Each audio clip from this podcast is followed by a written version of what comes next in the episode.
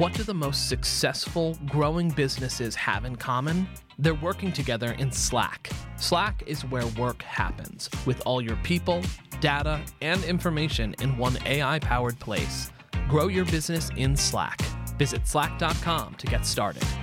On June 15th, the Purpose Power Summit took place, the largest purpose performance conference brought to you by Inc. Magazine, Strawberry Frog, and RepTrak.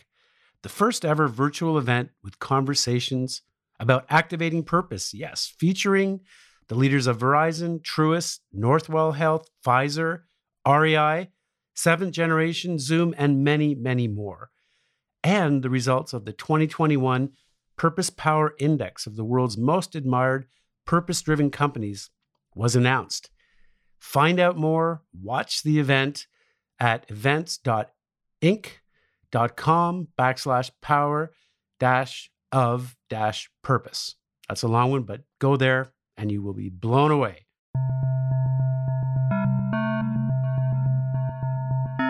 You are listening to Planet Purpose from Inc. Magazine. Today's episode Purpose Driven Companies Coming Out of COVID.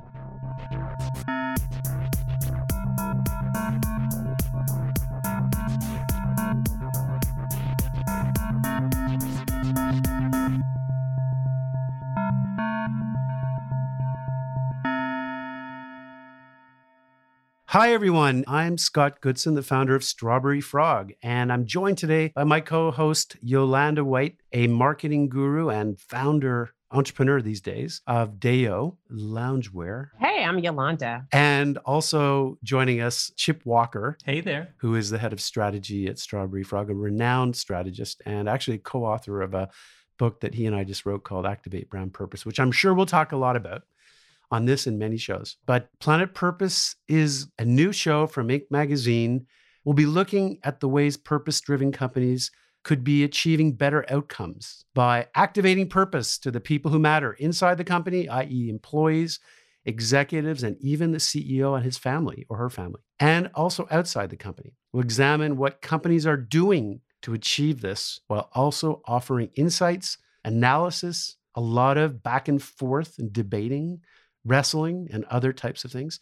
So I hope you'll stick with this program today and for many months to come.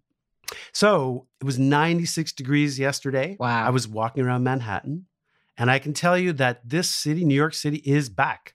I don't know if you're familiar with the Prince Street Pizza. It's like a, just a tiny little joint.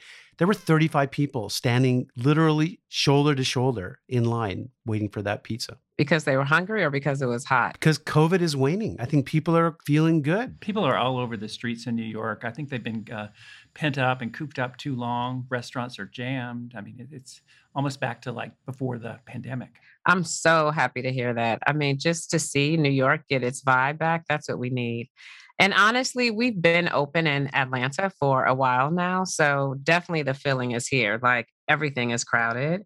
Now, with that though, I haven't been able to get to a restaurant with you guys for a really long time, but yeah. You know, you're mm. having a lot of fun without me, it looks like. Yeah, the last time we had dinner was like sushi. It was like two years ago before COVID hit. It was pretty awesome though.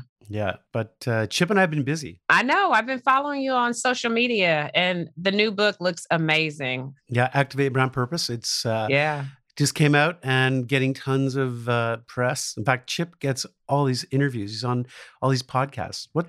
Yeah, what's about, yeah. Chip? Well, to remind you, since you helped uh, you helped me write it, Scott, uh, it's it's really about um, you know there are all kinds of books out there about um, finding purpose. What's my why? Why do why do we exist as a company, which is fantastic. But um, there's not as many uh, books or advice out there about what to do with your purpose once you come up with it, and that's exactly what our book is all about: is how to act on, activate brand purpose. Yeah, the act part is so important. I don't know if you you probably heard about finding your why. Do you know who who who who said that? Like, yeah, to find your why. Yeah, that's Simon Sinek. No, oh, it wasn't. Was it? I actually discovered over the weekend that the original thought of finding your why actually was Viktor Frankl, ah. the philosopher who wrote a book about man's search for meaning. So he talks about finding your why. So there you go. Okay. Wow. There's no new ideas. No new ideas. Exactly. You know? Now, yep. speaking of getting out, like we talk a lot about this, you know, I think people are feeling a little bit different about getting out now that they have their vaccinations. So, mm.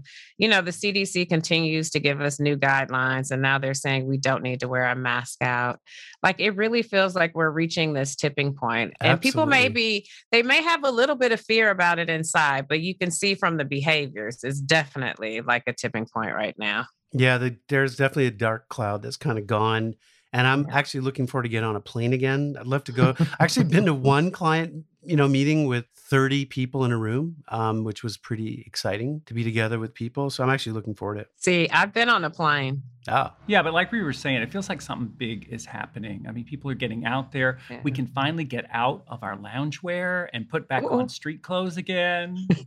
finally. Okay, not so fast on the loungewear. It's like a whole new trend. People have invested a lot to like wake their loungewear game mm. up. So now we'll just see that mm. to the on the streets now. You know, just put some heels on with that loungewear yeah. and keep it moving. Yeah, it works beautifully. I just want to know when you're going to start making loungewear for men, mm-hmm. Yolanda. That's what we need. It's coming. Okay. It's coming.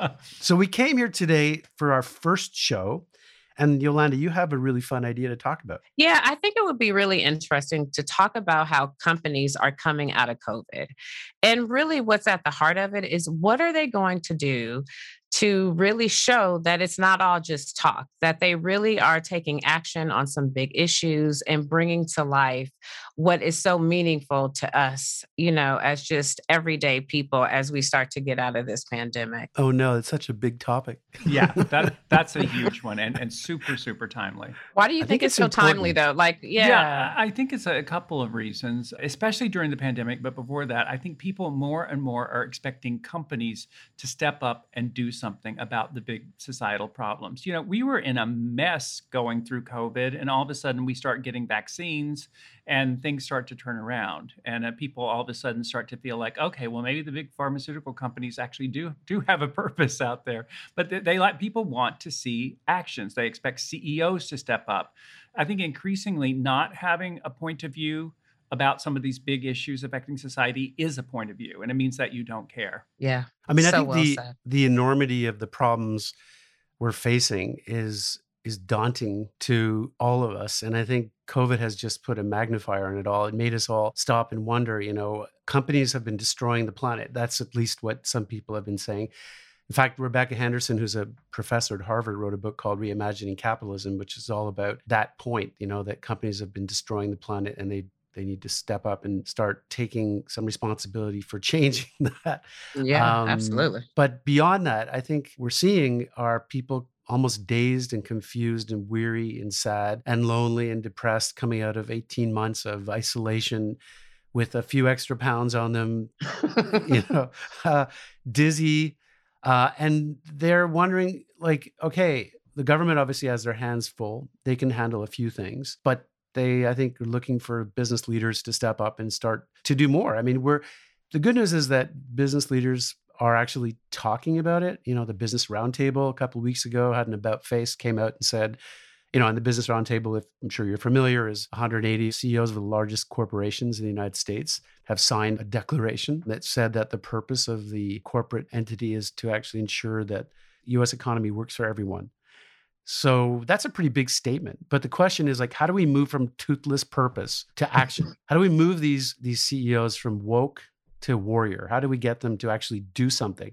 That's the big question. And are there any companies out there that you guys have noticed that are grabbing this by the collar and actually doing something? Oh, yeah. I know I hear a lot. When you went through your list, Scott, and you were going through like what people have been feeling for the last 18 months, the one word that I would add is that people are raising their consciousness. And because of that, I think it's really making companies and leaders have to answer to the communities, the people who live in the communities, because they really are, they want answers. They want to understand what these companies are thinking and feeling. So when you asked about companies, like one came to mind, and it's a form of action. Like and we can talk about all the components of what action means, but it's what companies are saying that's also a part of this movement. So, you know, Nike started to jump in the forefront for me just because they've been very active and in the forefront of making sure throughout this pandemic that they're representing people that have something to say and may not have had a platform to actually say it. So, you know, I sort of think about people who give like companies kudos and Nike, I don't know, continues to jump up. But Chip, do we have any information to tell us like where Nike sits in terms of purpose and what people think about? Yeah, them? we do. You, uh, you, you know, we did that large scale study in 2019 called the Purpose Power mm-hmm. Index. We just repeated it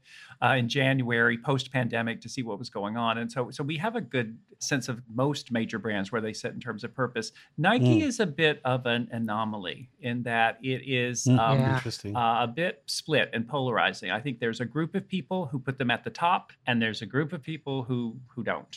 So as hmm. you as you I think well know, the issues that they're they're uh, adopting are polarizing. But what's interesting to me though about Nike is that I've heard people from Nike talking about you know the the polarizing nature of what they've been doing with Black Lives Matter and Colin Kaepernick and all that, and they're like, uh, you know what, we don't care. We think this is the right thing to do. It's what we believe in uh, which you know I, I, think is to be commended. They elevate their values and what they say. Now we can start to pull it apart when we start to see how they go to market and how they manufacture and how they activate in different countries. That's where I think it starts to. yeah, I was on a, a podcast bit. interview where um, Nike came up, and I was saying what I just got through saying about how they're to be commended, and we got a question from the audience about, well, um, haven't they not paid income tax uh, for many of the past few years?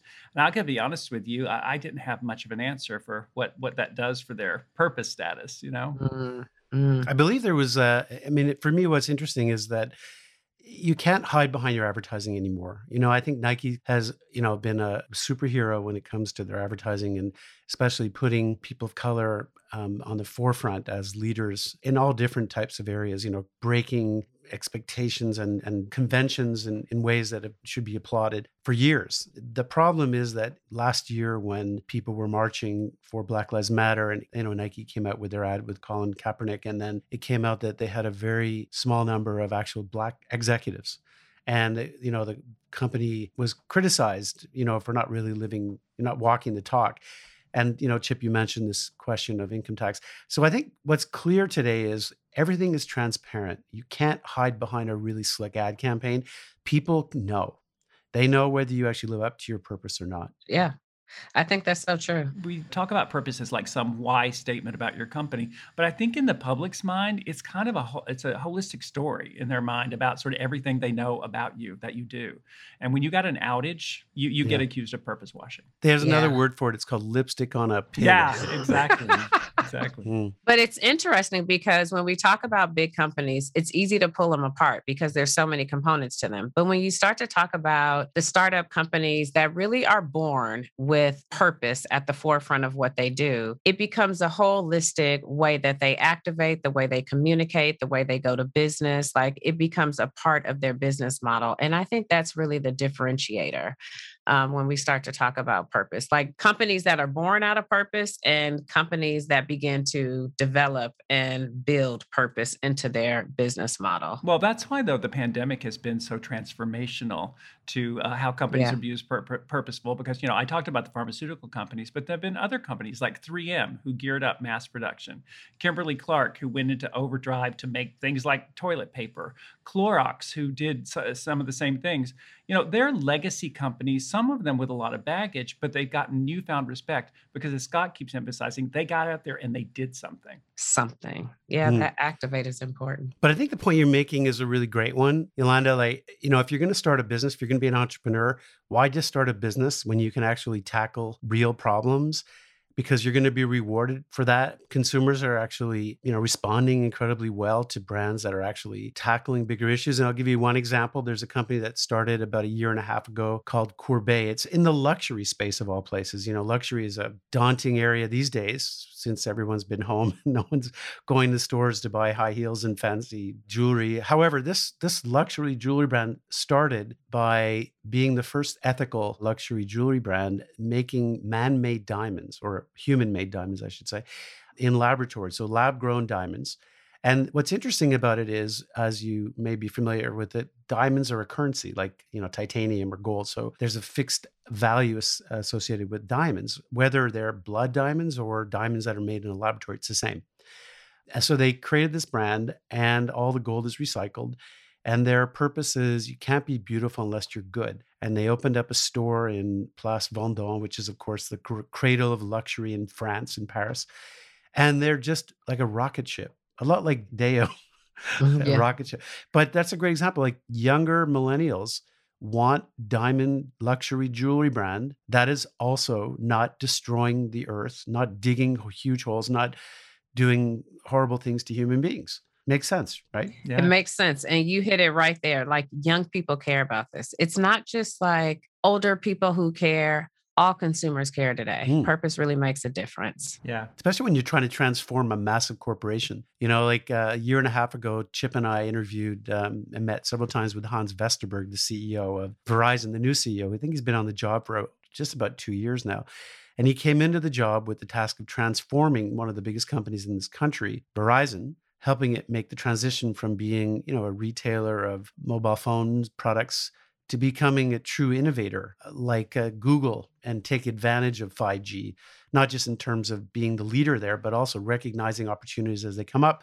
And he came up with a purpose, uh, which was networks and correct me if I'm wrong, networks that drive the world forward, if I'm correct. Yeah, we create the networks that, that yeah. yeah. we create the networks that that drive the world forward. And that was a really important part of his business strategy. So it wasn't just a market, it wasn't a marketing strategy, it was a business strategy. At the core of their new business strategy is this purpose. And it is transforming everything about that company. It's a fascinating. In fact, there's a whole chapter in our book about how CEOs can use purpose to transform and change culture and company behaviors, employee rituals. Um, and Hans is a great example of that. It's great. But there are, of course, companies that talk the talk but don't do anything, uh, which, of course, is a problem. You talked about purpose washing, Chip. Can you think of any brands that are not activating their purpose?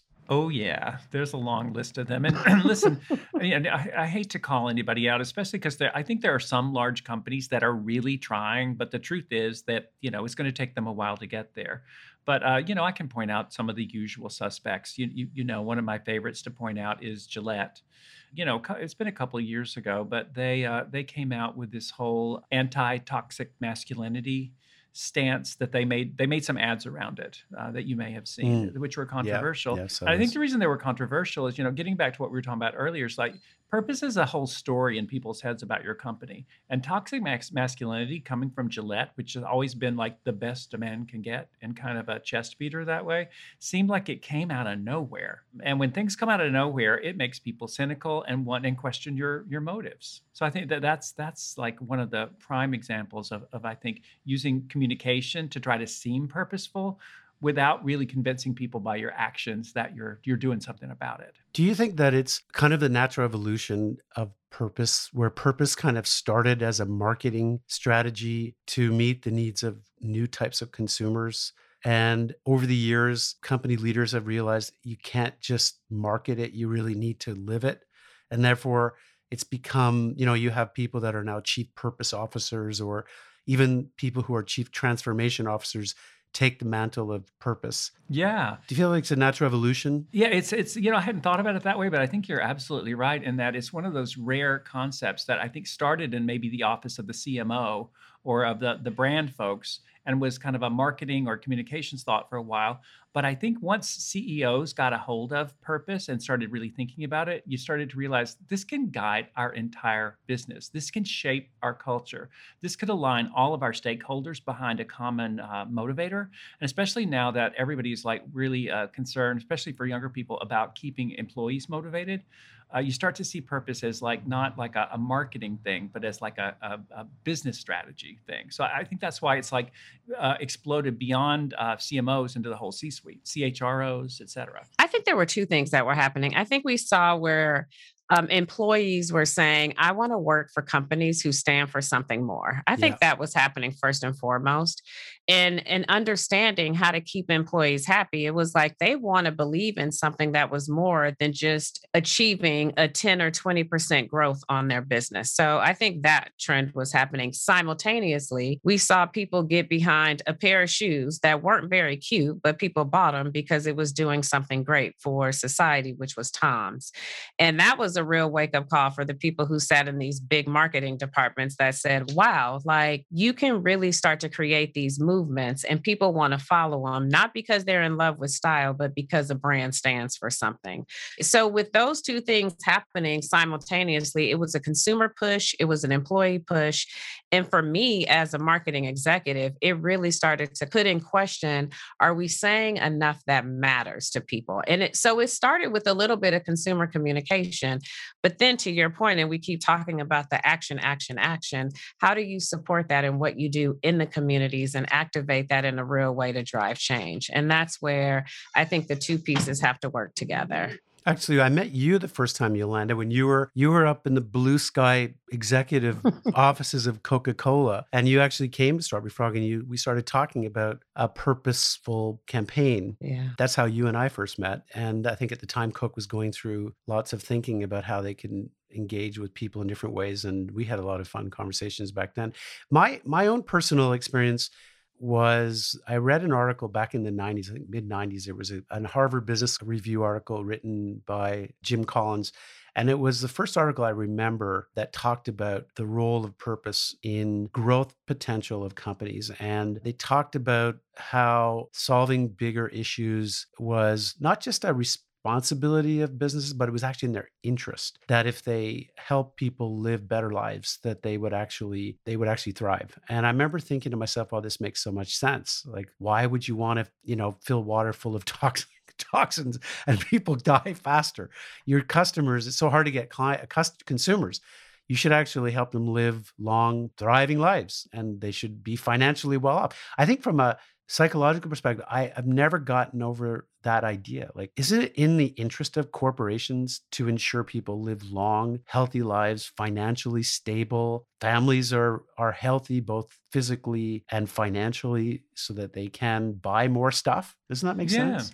But companies aren't measured on that. Yeah. You know, that that's the change in conversation, you know. So when your board of directors is telling you to go deliver results that your KPIs aren't linked to that, you don't see that type of movement where startup companies are making those statements very early. But I do believe that is the North Star. That's where we have yeah. to get to to hold mm. companies mm. in a really strong place, you know? And if we can start to have shareholders and board of directors, and of course, consumers are already there, all thinking about impacting the world and communities in a new and different way and holding companies to this mm. standard i think that's the game changer that sits that's why this discussion is so important especially the tech companies yeah they're exactly. the ones dividing us they need their purpose and to be activated.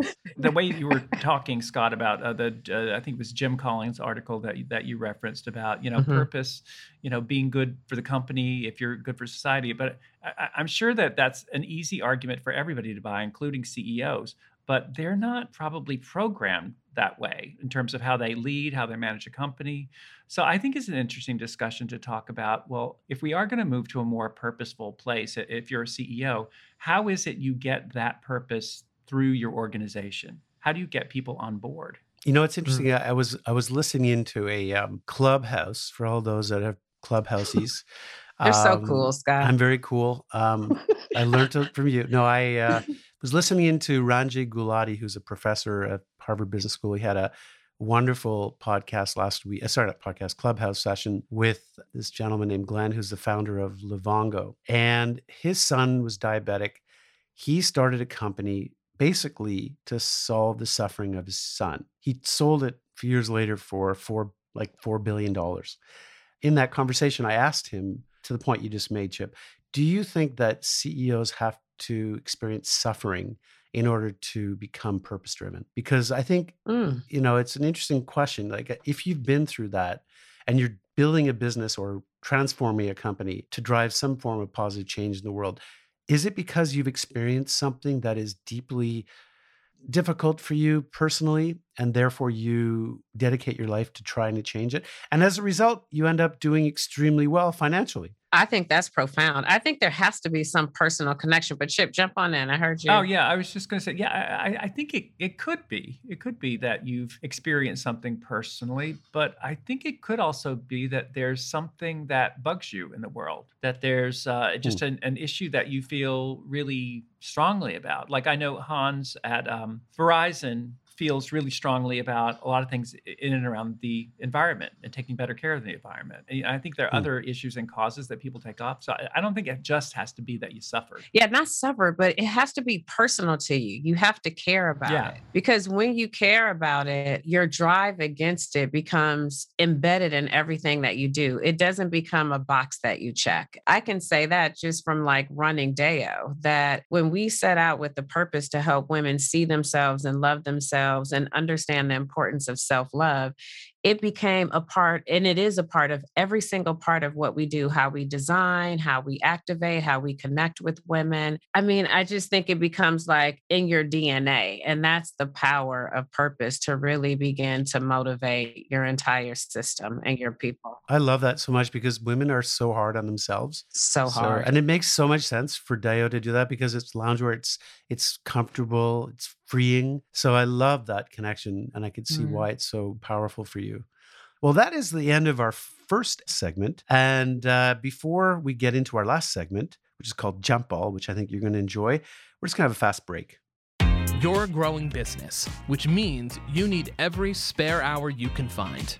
That's why the most successful, growing businesses are working together in Slack. Slack is where work happens, with all your people, data, and information in one AI powered place. Start a call instantly in huddles and ditch cumbersome calendar invites.